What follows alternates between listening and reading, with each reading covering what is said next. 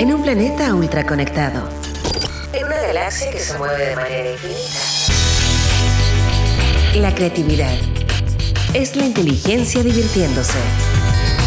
Porque nada se compara con una buena idea y sabemos que hay vida más allá de los emprendimientos. Junto a Leo Meyer y Caro Rossi, ajustamos nuestro cinturón gravitacional para entrar en la atmósfera de Innova Rock. Innova Rock. Innova Rock. Inspira, visibiliza y conecta. Emprendedores innovadores, bienvenidos a este cuarto especial de InnovaRock que hemos preparado entendiendo el delicado panorama social que vive el país. Y desde esta nave, InnovaRock intentando aportar con reflexiones que permitan entender, intentar entender qué pasó, por qué, qué podría venir a futuro. El invitado de hoy es el ex CEO de Unilever y actual presidente del Círculo de Innovación de CARE, Hans Eben. Pero antes de saludarlo a él, vamos a saludar a Caro Rossi y Uri Martínez. ¿Cómo están? Hola Leo, hola Uri. Hola Leo. Qué difícil, Hola, ¿eh? Caro. Complejo. Sí, sí, está complejo. ¿Sigue con su empresa, Uri? Sí, sigo con mi empresa. ¿Sigue con su empresa, Caro Rossi? No sé, pues Leo, te pregunto a ti. Hoy el invitado es el ex CEO de Unilever, actual presidente de Pacto Global de Naciones Unidas, presidente del Círculo de Innovación de ICARE y, por cierto, consejero de las B Corps. Bienvenido, Hans Evans. ¿Cómo estás? Hola, aquí Bien. como todo, ¿no? Pero Bienvenido. aportando de los distintos ángulos. Así que muchas gracias por esta oportunidad. Tenemos hartos temas que contar, el tiempo siempre se hace poco, vamos a ir directamente. eh, en tu caso, como ex eh, líder de innovación de, de Unilever, bueno, no solo innovación, líder de, de- de- de Unilever, y además estuviste dentro de la empresa, entiendo, 24, 24 años, 24 años. Eh, desde esa mirada, desde esa óptica, quisiéramos eh, entender un poquito cuál es la mirada de todo este estallido social. Mira, la verdad que mm, me da un poco por hablar de mi ex empresa porque que le tengo gran cariño y, y creo que, mm, que ha sido un, un buen ejemplo con todo lo que implica una empresa que tiene cosas positivas, negativas, pero, pero permítame unos minutos pa- pa- para contarle la historia porque creo que es una historia ojalá inspiradora, que es esto en el 2009 llegó un CEO nuevo y él dijo, mira, nosotros tenemos que crecer, le debemos a nuestro accionista el mandato que nos da, que es maximizar la utilidad. ¿eh? Pero yo quiero hacer eso y quiero hacerlo más que la competencia, pero con el doble del impacto ambiental y con la mitad del impact- con el doble del impacto social y con la mitad del impacto ambiental. Y esto no es una aclaración, sino que ahí habían, no sé, pues, 70 métricas para abajo. Fábrica cero residuos, eh, al 2030 carbono positivo, eh, el tema autoeléctrico, la equidad de, género dentro de las empresas. O sea, dijo, así es como vamos a hacer negocio. Y esto lo dijo en el 2009. O sea, muchas de las cosas que hoy en día se están conversando, eh, este CEO nuevo lo dijo hace 10 años atrás. Y para mí fue como, yo ya llevaba muchos años, ya llevaba, no sé, 14 años en la empresa, y fue como un renacer. Fue como que casi estar en una empresa nueva. No porque antes no nos preocupáramos esos temas, pero cuando la cabeza dice, esta es la forma nueva que quiero hacer negocio, es muy potente. Porque lo puso en la estrategia de la compañía. Yo creo, inclusive, yo soy un poquito mm, ácido con el, eh, ahora mirando para atrás, obviamente, con el RC, la responsabilidad social empresarial. Yo creo inclusive que hizo mal, tal vez. Mira. Porque era como, oye, tenemos que ser algo responsable y tengamos un departamento que se preocupe de esta responsabilidad. Aparte de lo que hacemos, es decir, funcionamos como empresa y aparte tenemos un área que se encarga de hacer cosas bien. Exactamente. Que está bien y obviamente contribuyó. Igual que la filantropía que hasta el día de hoy es positiva eh, y ayuda y ojalá se mantenga. eh, pero no está en la forma de hacer negocio. Yo creo que Paul Polman lo que llegó a hacer fue dijo, estas esto va a estar en la estrategia nuestra, en la forma. ¿Por qué? Yo digo, incluso hay empresas nuestras, no en todos lados porque depende del tamaño, no tenemos departamento de, de sustentabilidad. Porque ¿por qué va a tener un departamento de- sustentabilidad? Va a empezar a competir entre o Innovo, que nos trae aquí hoy día, oye, tengo una innovación extraordinaria, necesito, no sé, 500 millones, y va a venir después el de sustentabilidad y decir, oye, necesito 500 millones para tener una fábrica más limpia. No, no, no. La pregunta no es esa, la pregunta es, quiero innovar, y esa innovación no puede tener un impacto negativo, lo, lo has pensado desde el impacto social, ¿me entiendes? Tienes que llevar la conversación a un eje. Ojo, esto no pasa de la noche a la mañana, ni es que como que lo dijo en el 2009 y todo cambiamos, porque obviamente el tema de la maximización de la utilidad y el crecimiento es clave. Entonces tienes que ir manejando estos tres ejes, social, el triple impacto famoso, social, ambiental, crecimiento. Pero eso, por ejemplo, ya lo ya está cambiando, ya cambió el, el que todo lo en que en general estas grandes empresas eh, ponen la mentalidad estos tres ejes. Sí, yo te diría. Y esa es una gran discusión que yo tengo internamente con, mi- con muchos de mis pares, que no se habla mucho de esto. Hay como un cierto pudor de decir, no, oye, yo hago lo mismo que tú, pero no lo digo. Entonces yo digo, pero, ¿por qué no? Y, y pasan varias cosas, ¿por qué no? ¿Por qué no? Yo te voy a decir por qué no. Primero, porque dicen, yo voy a hablar, por ejemplo, de equidad de género, pero me van a decir, sí, pero el impacto social que tú tienes con tus camiones es tanto. Entonces la sociedad también tiene que ir apoyando a la empresa y decir, ok, estás muy bien en este aspecto. Y este otro aspecto que yo sí creo todavía no lo tengo resuelto. Pero no, no queremos entrar en esa discusión porque es como que deja, te deja como estás como al descubierto con otras cosas. ¿no? Quizá entonces falta de confianza de la gente con las empresas. Exactamente, yo que creo que no, no importa lo bueno que diga una empresa, siempre igual le van a pegar por el lado. Exactamente. Entonces ahí dicen, ¿sabes qué? Mejor no lo digo. Mira. O otro, que es otro aspecto también muy interesante, eh, y tú lo mencionaste que, que- que yo soy consejero de empresas B, que, que- independiente que se llamen B, empresas conscientes, triple impacto, ah, no, no, no, no estoy vendiendo el concepto B acá, pero yo sí creo que ese es, el futuro. Eh, pero muchas veces hay empresas que pueden ser B. Grandes empresas, hoy día ya tenemos grandes empresas. Tenemos empresas como Hortifruit, Parque de- del Recuerdo, eh, la Megacentre, que es una constructora. O sea, son empresas grandes, no creamos que son empresas chicas, son empresas grandes. Pero ¿qué es lo que pasa? La empresa dice, pero es que ¿sabes qué? Que yo en el minuto que diga que me voy a dedicar al triple impacto, mis accionistas me van a castigar en vez de decir, ¿sabes qué? Este ya no se va a dedicar tanto a la maximización de la utilidad. Ese, esa discusión es una discusión válida, no estoy diciendo que no sea válida, pero es una discusión que yo creo que es muy relevante hoy en día con lo que está pasando. ¿Ese sería el mea culpa? ¿Es que nos pilla el tiempo? ¿Ese sería el mea culpa? Mira, yo el mea culpa que he hecho, eh, que es válido, es. Algunos dicen, mira, eh, nos faltó conexión. Yo voy a hablar por mí porque no, no, no soy portavoz de, de- ninguna eh, industria, pero voy a hablar por mí. Yo digo, yo devuelvo esa pregunta. O sea, nosotros no sabíamos que la gente pensionaba con 150 lucas. Sabíamos. Sabíamos que la gente se demoraba dos horas en llegar y de vuelta. Sabíamos. Lo que yo creo que fue siendo muy duro en algunos casos, no tengo que todo el mundo, primero una indiferencia. O sea, si tú me preguntas a mí y qué quiero yo enseñarle a mis hijos, dejarle algo a mis hijos es que no, es que no sean indiferentes. Porque fuimos indiferentes. Y por otro lado, para no ser tan rudo tampoco, tan, tan, tan, tan duro con, con- con- con nuestro rubro, con dice con los empresarios ejecutivos, es que pensamos que esto se iba a ir arreglando con el tiempo, que era un tema de tiempo. Yo creo que yo ocupo la palabra ponderar.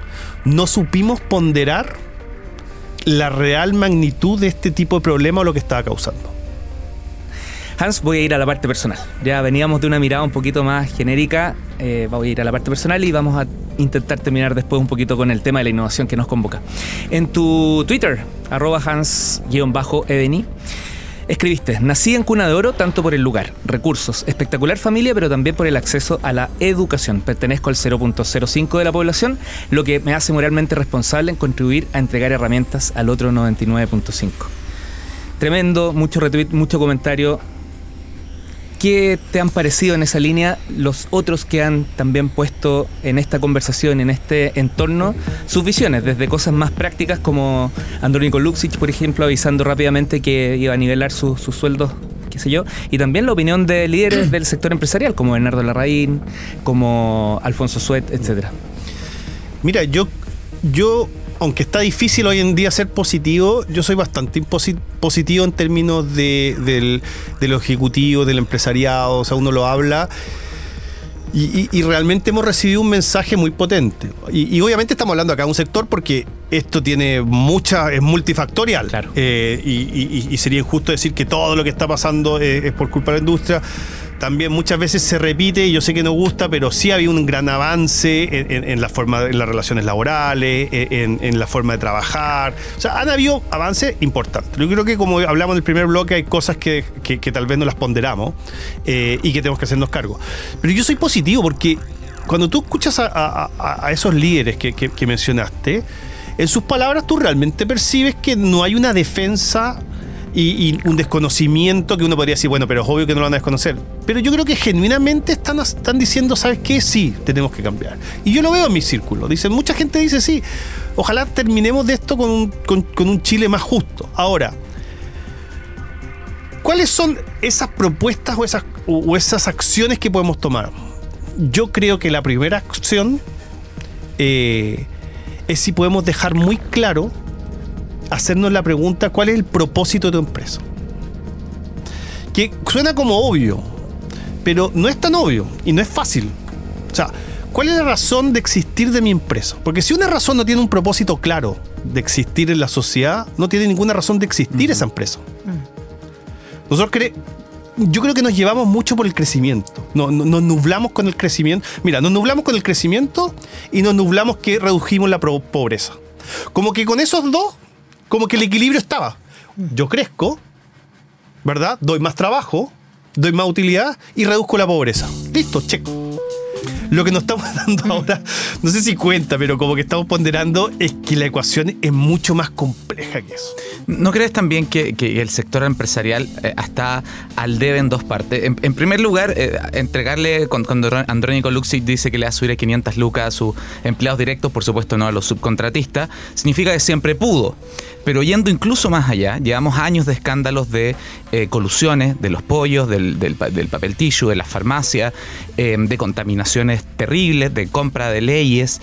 Eh, en general, el, empresariado no se ha portado bien y no se ha autorregulado. Entonces, cuando el gobierno anuncia, por ejemplo, el plan ProPyme, la reforma tributaria, pero nunca menciona, y, de- y desde el lado del empresariado tampoco han salido a decir saquemos leyes anticorrupción, eh, penemos con cárcel a quienes se coluden. ¿No crees que hay un- una deuda mucho más allá de no fuimos lo suficientemente empáticos de que nadie vive con 300 lucas y realmente el problema está en que hay incluso lo que podrían ser llamados carteles de delincuentes? No, yo no estoy de acuerdo que en general los empresarios han sido así. Yo creo que han habido casos, sí. Tal vez casos que tendrían que haber tenido una pena mayor, tal vez. Tal, pero. tal vez. No, no, o sea, yo, no- yo digo una cosa. Lo que pasa es que hay que ver bien las leyes. Yo no sé las leyes. O, o sea, Claro. o sea, si no, no estoy culpando al Poder Judicial. Claro. El problema no es del Poder Si hay que Judicial. cambiar las leyes, cambiémoslas. Yo creo que en eso estamos todos súper alineados. Pero yo te vuelvo a insistir, yo creo que esa no es la generalidad. Ahora, sa- sa- saquemos esos casos que son los más extremos, porque eso está difícil justificarlo y creo que nadie lo justifica. Y, y- y- y si hicieron daño, hicieron daño.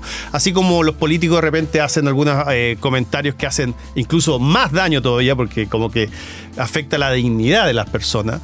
Eh, yo te diría que lo que, lo que nosotros tenemos que hacer, y, y no es un tema que tú dijiste, bueno, pero entonces antes lo podrían hacer. Es que yo creo que hoy día estamos viendo el costo de no hacerlo, porque los empresarios, nosotros, siempre vemos costo-beneficio. Y lo que no estamos viendo es el costo. Mira, que déjame llevarte a otro, a- desde otro ángulo. Cambio ambiental, la agenda ambiental. Mucha gente todavía no cree en eso.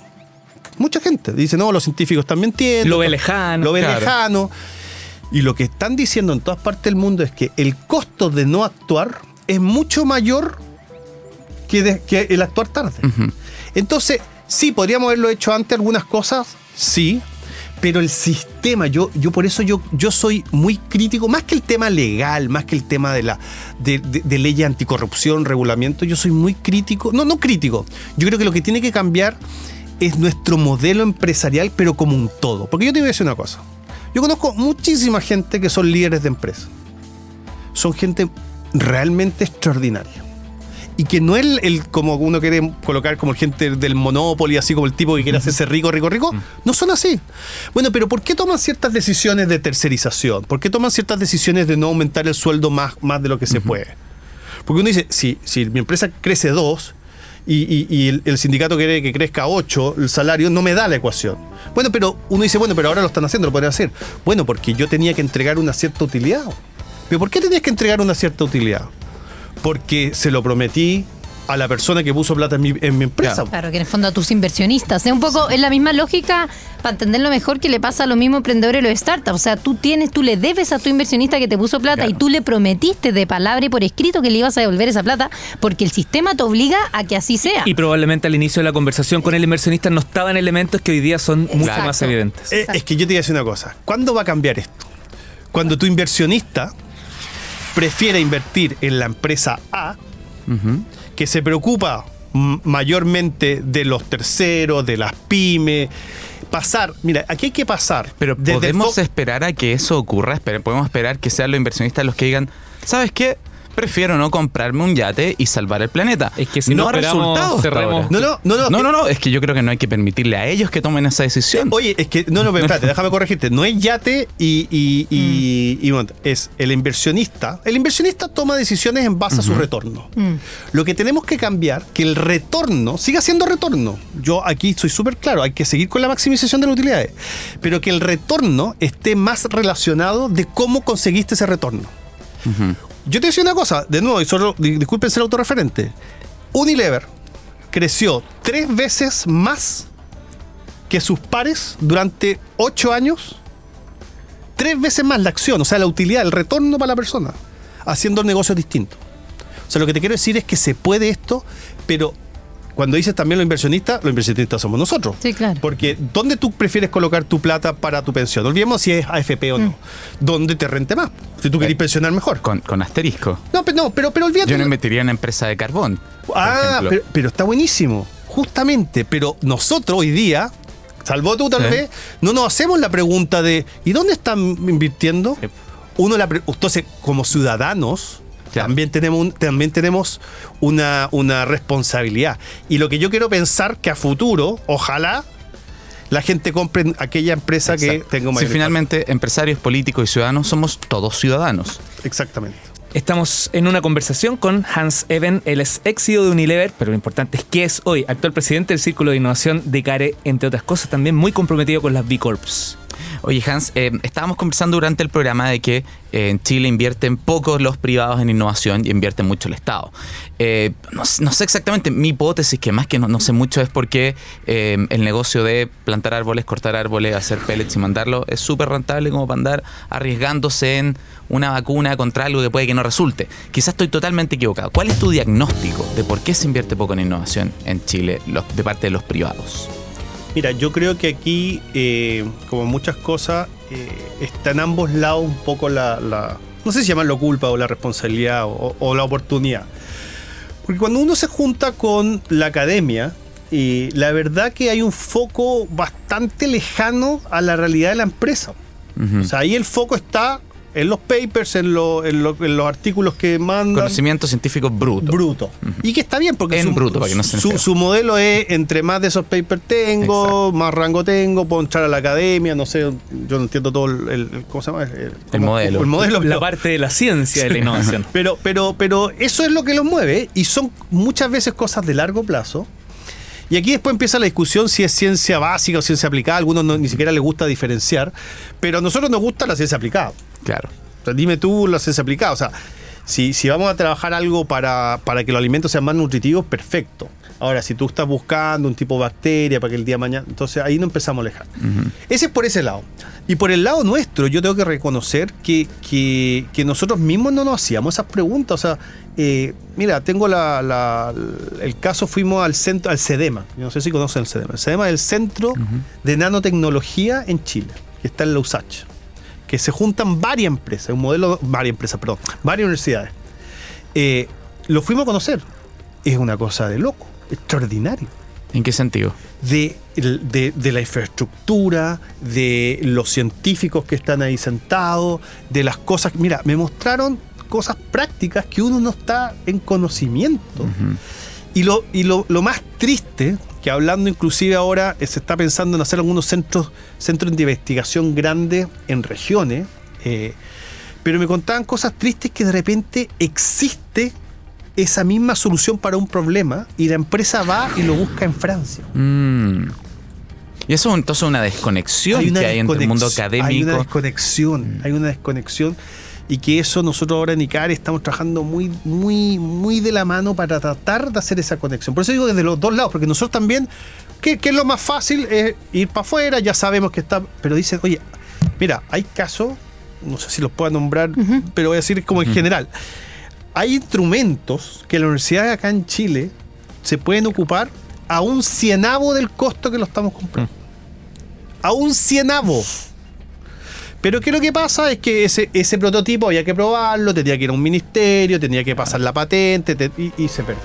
Y por mientras estamos pagando, y, me lo dijeron tal cual, ¿eh? 100 veces más. Me dijo, no, no, te estoy exagerando. no es ponerle color, no, como 100 veces. 100 veces, más. pero, Perdón, dale. No, que tenía que ir por ese camino que tú dices donde se pierde, porque no se le daba la opción de ir por otro que es justamente esta innovación corporativa, esta aceleración, esta vinculación mayor. Mira, pero ahora, también para no ser tan autoflagelante, y, de hecho justamente esta semana me junté que yo no sabía que existían, que son tres hubs de eh, transferencia científica.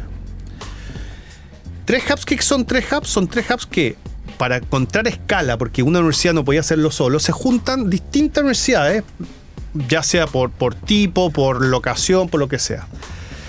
La Corfo está poniendo plata en esos hubs, mucha plata. Mm. Y lo que tú haces es que esos hubs se van a especializar en transferir mm. el conocimiento científico a la empresa de la forma que la empresa sepa cómo capturarlo y que también para la empresa sea fácil. Y también, digámoslo, para que el científico también gane en, eso y hagan un contrato como se tiene que hacer con todo el cuento. Claro. Ahora, esto partió en el, como en el 2012. Recién se, constituyeron los hubs en el 2018.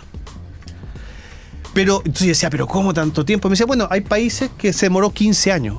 O sea, lo que te quiero decir tampoco seamos tan autoflagelantes porque mm. hacemos todo mal. Pero hoy día ya estamos en el 2019 y estos tres hubs se sentaron de hecho recién en ICARE y justamente estamos viendo cómo comenzar a hacer esa conexión. Pero lo bueno es que ellos ya tienen el conocimiento, tienen la agenda, la, gente, tienen el científico que sabe cómo transferir, ¿no? Claro. Entonces, eso es lo que yo te diría que hoy día tenemos que apoyar.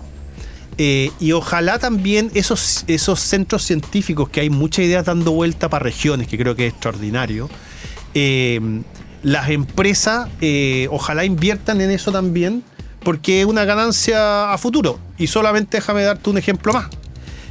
Hoy día hay em, grandes empresas madereras que se juntaron y dijeron, ¿sabes qué? Tenemos que darle valor a la madera.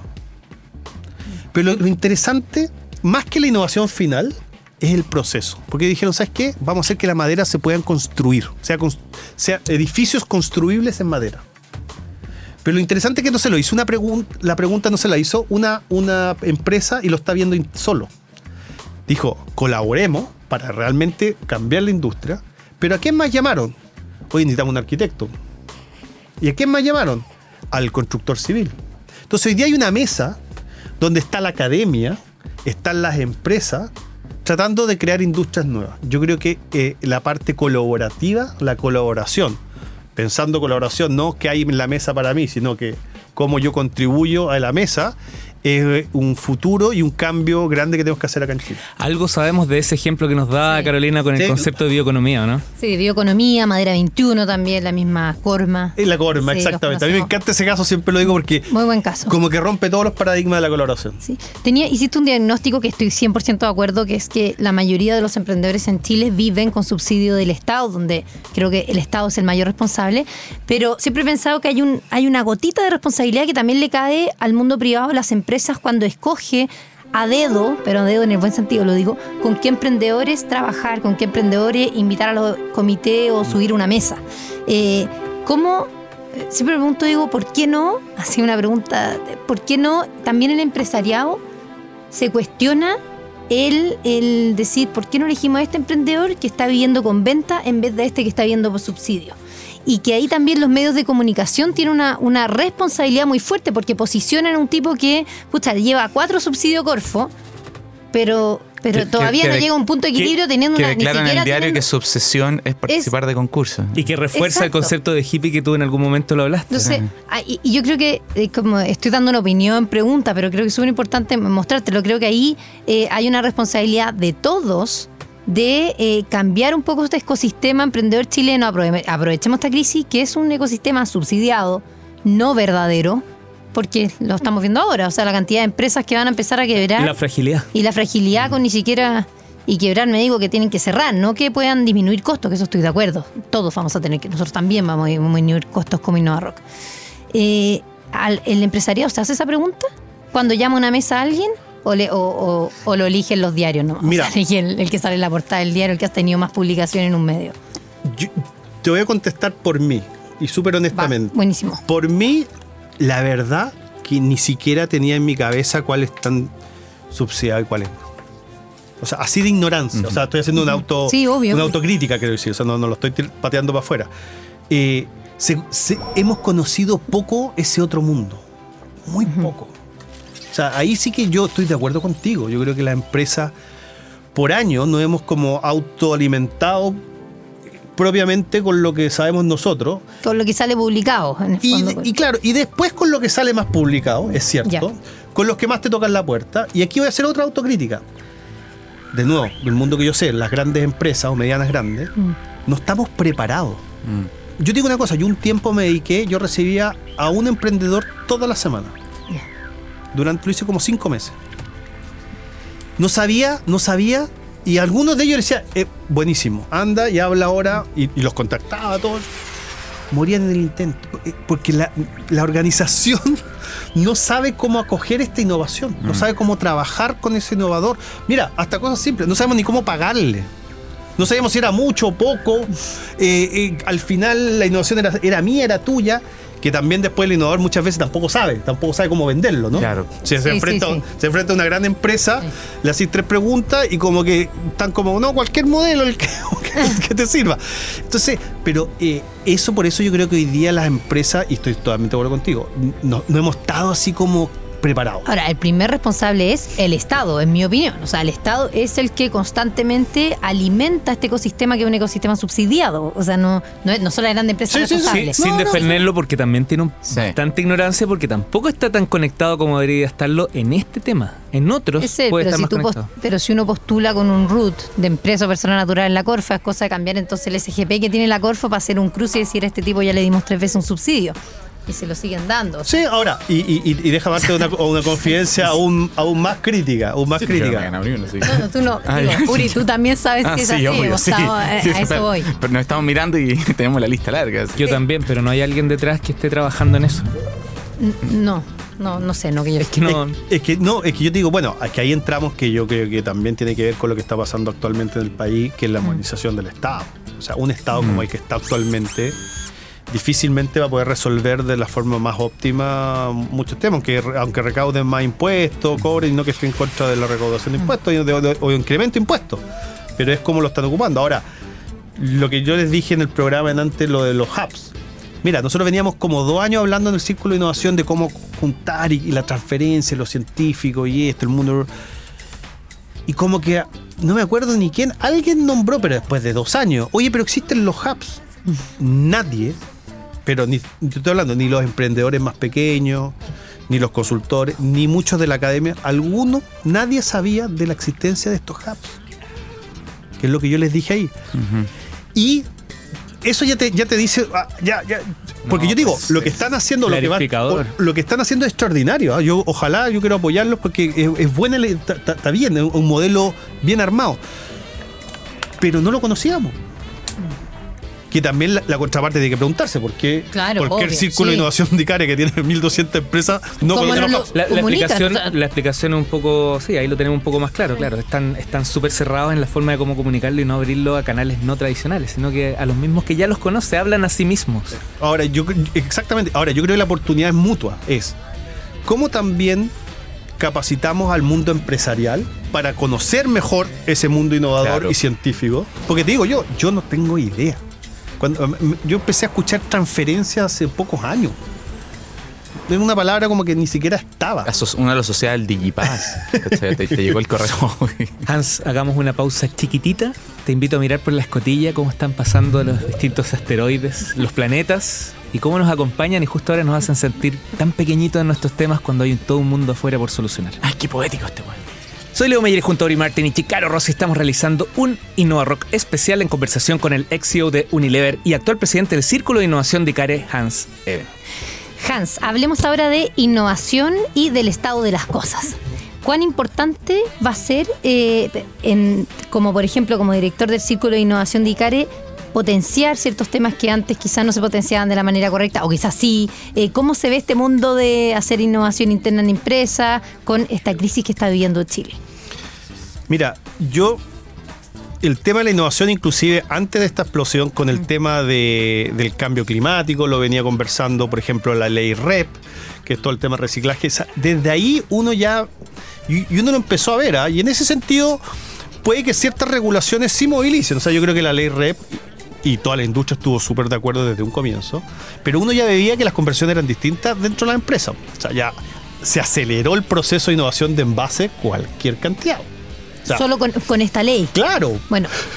Por eso digo, puede, puede haber ciertos temas, puede haber ciertos temas que te movilices. Yo no, no, estoy de acuerdo, o sea, no estoy en desacuerdo completo, pero digo, a lo que quiero decir es que hoy día no estamos haciendo algunas preguntas y alguna exigencia de que la innovación es clave para eso, porque yo ya no voy a poder seguir vendiendo mucho mis productos o sirviendo la forma que servía de la manera que, estaba acostumbrado, ya sea por el cambio climático, ya sea por la exigencia de impacto social que, estamos viendo y ya sea por lo que está pasando hoy. Ahora, el, rubro que más conozco yo son las grandes empresas, pero lo voy a conectar ahora con las pymes. Mm. La grande empresa antiguamente teníamos las respuestas casi a todo porque la causa-efecto era casi unilateral. Era, o sea, oye, tengo este problema, tengo esta solución. Pero hoy día, la, verdad que los problemas son multifactoriales. O sea, es muy difícil hoy día para una sola empresa, por muy grande que sea, tener la respuesta a todo. Por lo tanto, yo ya estoy viendo hace mucho tiempo una apertura mucho mayor a que em, eh, actores externos, llámalos pyme, llámalos innovadores, llámalos como tú quieras, eh, los empiezas a incorporar en las conversaciones dentro de tu empresa.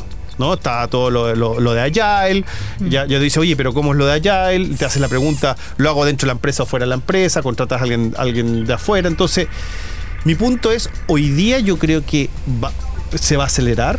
Yo creo que hay una oportunidad porque las empresas van a tener que hacer esas preguntas externamente.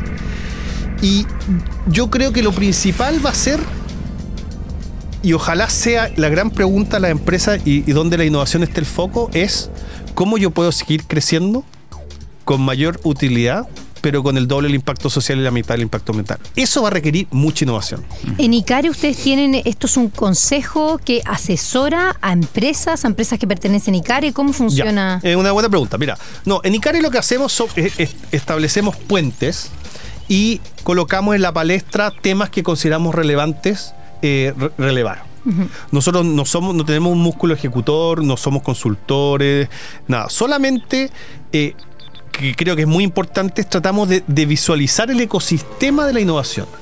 Oye, ¿y cómo se va moviendo? Porque esto es como una beba, ¿no? Entran algunos, después salen otros, algunos eh, se, pone mucho énfasis en, en, el talento digital, después se pone mucho énfasis, no sé, en la ciencia.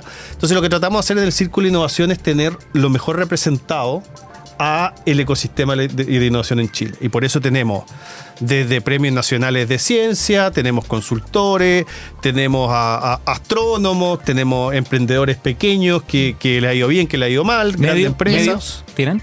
¿Medios?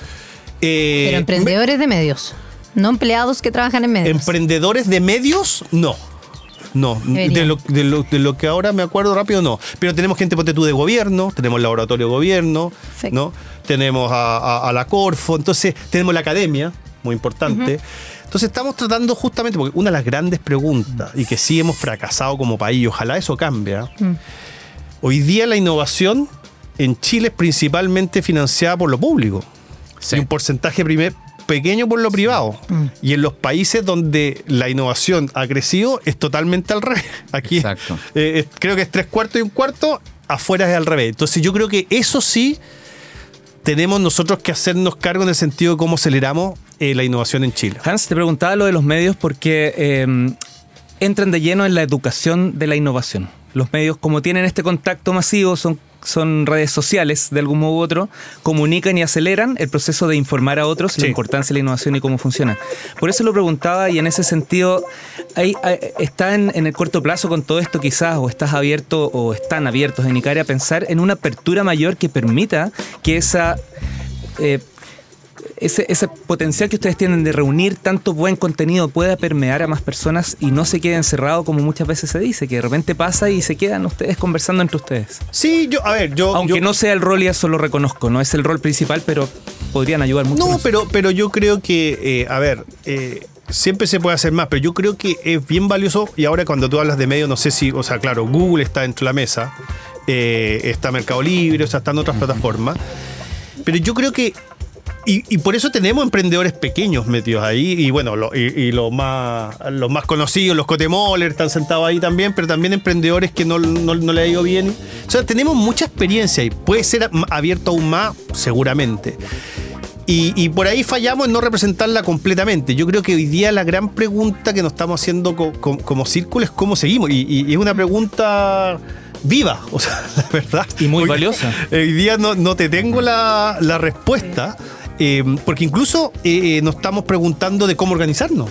O sea, y ahí viene la innovación que tú decías, Carlos. Claro. O sea, yo, yo creo que, que- que esto no es, oye, ¿cómo innovamos trabajando de la misma forma que veníamos haciéndolo? Claro, claro. Tal vez, tal vez tenemos que reformular completamente, y nos te estoy inventando, y meter sociólogo al, al Mm. círculo de innovación. Claro, filósofo.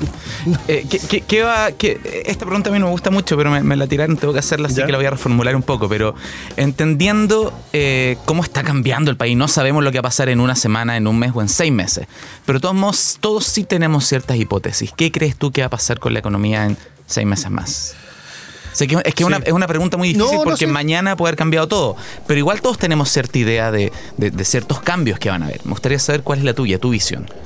Mira, eh, yo siempre trato de ser bien positiva, y de hecho eh, siempre tengo algunas discusiones con otra gente, porque siempre, no, no me gusta ver como el fin del mundo y que todo se va a acabar. Pero sí creo que efectivamente van a- va a ser por lo menos 12 meses tremendamente complicado, tremendamente complicado, eh, porque los negocios no van a dar de como estaban dando. Claro. Entonces, eh, esa es una realidad. si no- esto, y ojalá que no lo tomen como, como, como que el empresariado, la industria está amenazando de que entonces la economía. No, la realidad es que ustedes lo están viendo, muchos de ustedes, bueno, algunos de ustedes los conozco más, las pymes Mm. Están sufriendo y por eso yo pongo mucho en las redes sociales y yo entiendo, la- creo que el- todo el tema social está bien, está ahí. Pero las grandes empresas tienen, tienen cintura para, para moldarse. Si el, el problema está en, en- en- en los millones de trabajos que dan las pymes. El 70% de los empleos en Chile lo dan las pymes. Y yo te digo, eso va a ser muy complicado. ¿Y sabes lo otro que va a ser complicado? Que está bien, vamos a tener una nueva constitución y estamos todos discutiendo de la forma.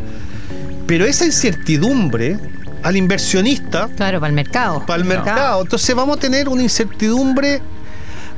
No sé cuánto dura el proceso, yo, yo no sé si dura seis meses, 12 meses, En- ocho en- meses. Entre uno y dos años dependiendo del mecanismo Entonces, que elijamos. queramos o no, vamos a estar uno o dos años con una incertidumbre porque ustedes son inversionistas de pyme. ¿Invertirían donde no saben bien cómo va a ser la regla del juego?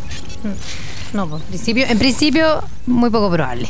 Así que bueno, pero esperemos que la innovación en las empresas y tal vez esto- yo quiero pensar sí que vamos a terminar mejor. Yo creo que va a venir un periodo difícil, pero yo creo que van a haber grandes cambios. En por lo menos el terreno que yo estoy hablando de la industria, del empresariado, van a haber cambios positivos muy buenos y que a la larga vamos a salir mejor. Eso no tengo ninguna duda. La que nadie sabe es si esto es 6, 12 o 18 meses. ¿Eres optimista en que el triple impacto va a entrar de lleno en un nuevo modelo de, de- Mm. económico para el país? Mira, Leo, yo estoy eh, eh, full abocado en eso ahora. eh, y, y lo bueno es que mucha gente lo está.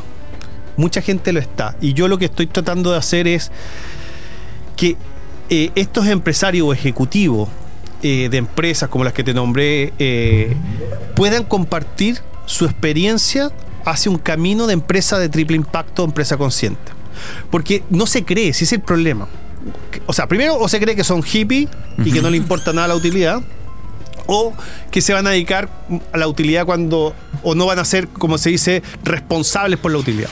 Entonces lo que yo estoy tratando es de poder mostrar esos casos para que realmente vean que se puede. Oye, hoy día hay empresas grandes como Danone Aguas, que son empresas B.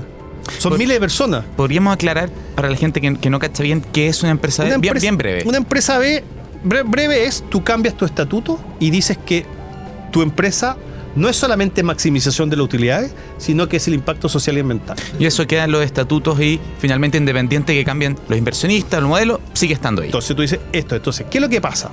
Y eso ya está pasando, y por eso digo el sistema financiero interesante. Hoy día Danone o hoy día Hortifruit están consiguiendo un costo de capital menor que su competencia por ser B. ¿En serio? Así es. ¿Y por qué ocurre eso? Porque el inversionista dice, ¿sabes qué? Yo te quiero premiar a ti porque donde está la inversión, yo sé que va a tener un impacto más allá que la maximización. Si eso empieza a ser un círculo virtuoso, esto se va, va a explotar. Hans Even, te quiero agradecer por haber venido acá a conversar con nosotros aquí en Innova Rock en momentos donde el empresariado chileno y todo aquello que lo represente ha sido bastante. ah, eh, eh, ¿Cómo se dice? Cuando el- Apuntado. apuntado con el Con dedo. el dedo. Pero con mayor razón tengo que sacar la cara ahora y, aportar. Muchas gracias. Y por eso te lo agradecemos Gracias públicamente. por tu visita, Hans. Gracias, No, gracias. Hans. Hans Even, ex CEO de Unilever, entonces estuvo conversando y abordó la nave Innova Rock. La creatividad es la inteligencia divirtiéndose. En un planeta ultra conectado. En una galaxia que se mueve de manera infinita, nada se compara con una buena idea. Porque sabemos que hay vida más allá de los emprendimientos. Esto fue Innova Rock. Junto a Leo Meyer y Caro Rossi. El programa que inspira, visibiliza y conecta.